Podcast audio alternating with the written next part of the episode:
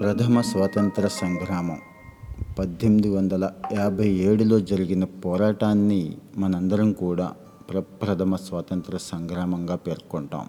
అయితే ఈ సమయంలో మనకి తెలియని అనేక సంఘటనలు ఇంకా ఉన్నాయి.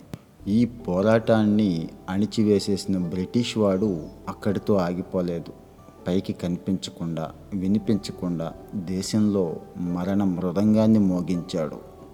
మళ్ళీ ఎవ్వడు కూడా తిరుగుబాటు అనే మాటని పలకడానికి కూడా భయపడేలా చేశాడు. ఈస్ట్ ఇండియా కంపెనీ నుంచి అధికారాన్ని బ్రిటిష్ ప్రభుత్వం యాభై ఎనిమిదిలో తీసుకున్న విషయం తెలిసిందే. అప్పటి నుంచి కూడా పద్దెనిమిది ఎనభై ఐదు భారత జాతీయ కాంగ్రెస్ ఏర్పడి అది కాస్త పుంజుకునే వరకు కూడా అంటే దాదాపు మూడు దశాబ్దాల కాలం నిశ్శబ్దంగా గడిచిపోయినట్లుగా కనిపిస్తుంది కానీ పైకి అలా కనిపిస్తుంది. అంతే. భారతదేశం మీద తమ పట్టును నిలుపుకోవాలి అని చెప్పి బ్రిటిష్ వాడు ఎన్ని చేయాలో అన్నీ చాలా అరాచకంగా చేసిన కాలం ఇది. ముఖ్యంగా పద్దెనిమిది యాభై ఎనిమిది తర్వాత మొదటి పదేళ్ళు దేశంలో వినిపించని కనిపించని మరణ మృదంగం మోగింది. సిపాయిల తిరుగుబాటును అని చేసిన బ్రిటిష్ వాడు ఆ తర్వాత దీని మీద మరింతగా దృష్టి పెట్టాడు. చాలా కఠినంగా వ్యవహరించాడు. తిరుగుబాటుకు సహకరించిన అందులో పాల్గొన్న దాదాపు వేల మంది సిపాయిలని చాలా దారుణంగా చంపేశాడు.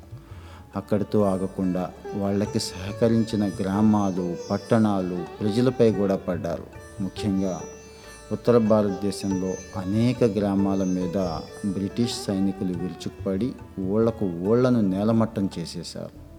వేలాది మంది ప్రజల ఆస్తులను స్వాధీనం చేసేసుకున్నారు.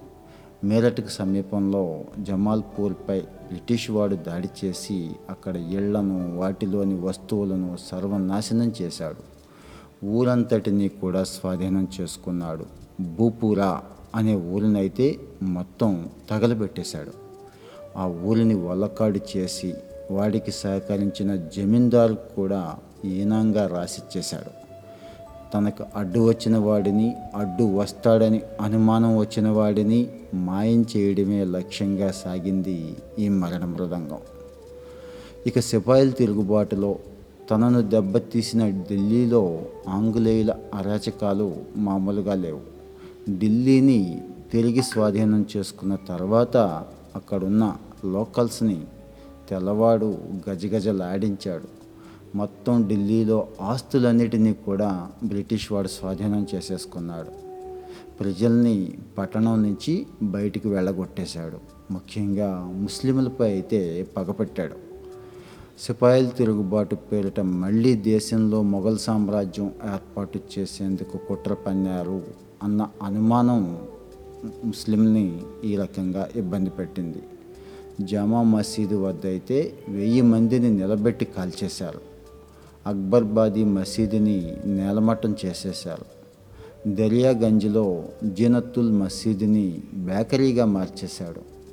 ఎర్రకోటకు ఎదురుగా ఉండే ఫతేపురి మసీదుని ఏకంగా అమ్మేశాడు. జమా మసీదుని పద్దెనిమిది వందల అరవై రెండు దాకా కూడా పూర్తిగా మూసేశాడు. ఎలాంటి నమాజులు జరగకుండా.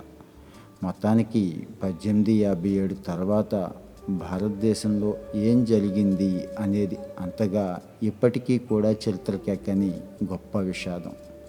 పద్దెనిమిది యాభై ఏడు తర్వాత లక్షల మంది భారతీయులు మాయమైపోయారు. ప్రభుత్వం చేతిలో మరణించిన వివిధ మతాల వారి సంఖ్య దేశవ్యాప్తంగా గణనీయంగా తగ్గిపోయిన కూలీల సంఖ్య పంచకుండా మిగిలిపోయిన ఇరవై లక్షల ఉత్తరాలు ఇవన్నీ బ్రిటిష్ ప్రభుత్వం లెక్కలే. వీటన్నిటినీ చూస్తే పద్దెనిమిది యాభై ఏడు తర్వాత పదేళ్ళలో దేశంలో కనిపించకుండా మారణ హోమం సాగింది అని చెప్తున్నాయి. ముంబైకి చెందిన చరిత్రకారుడు అమరేష్ మిశ్రా ఈ అంచనాలన్నీ వేశాడు. సిపాయిల తిరుగుబాటు మీద పరిశోధన చేసిన బ్రిటిష్ చరిత్రకారుడు సాల్ డేవిడ్ అయితే ఈ మరణ మృదంగాన్ని అంగీకరించాడు కూడా. పద్దెనిమిది యాభై ఎనిమిది తర్వాత ఎంతమంది భారతీయులు చనిపోయారు అనేది లెక్కబెట్టలేకున్నా ఆ సంఖ్య వందలు వేలల్లో కాదు లక్షల్లోనే ఉంటుంది అంటారు. చాలా కరువు కాటకాలు కూడా సంభవించి లక్షల మంది మృత్యువాత పడ్డారు. అది ఇంకో రకమైన దారుణం అని డేవిడ్ వ్యాఖ్యానించాడు.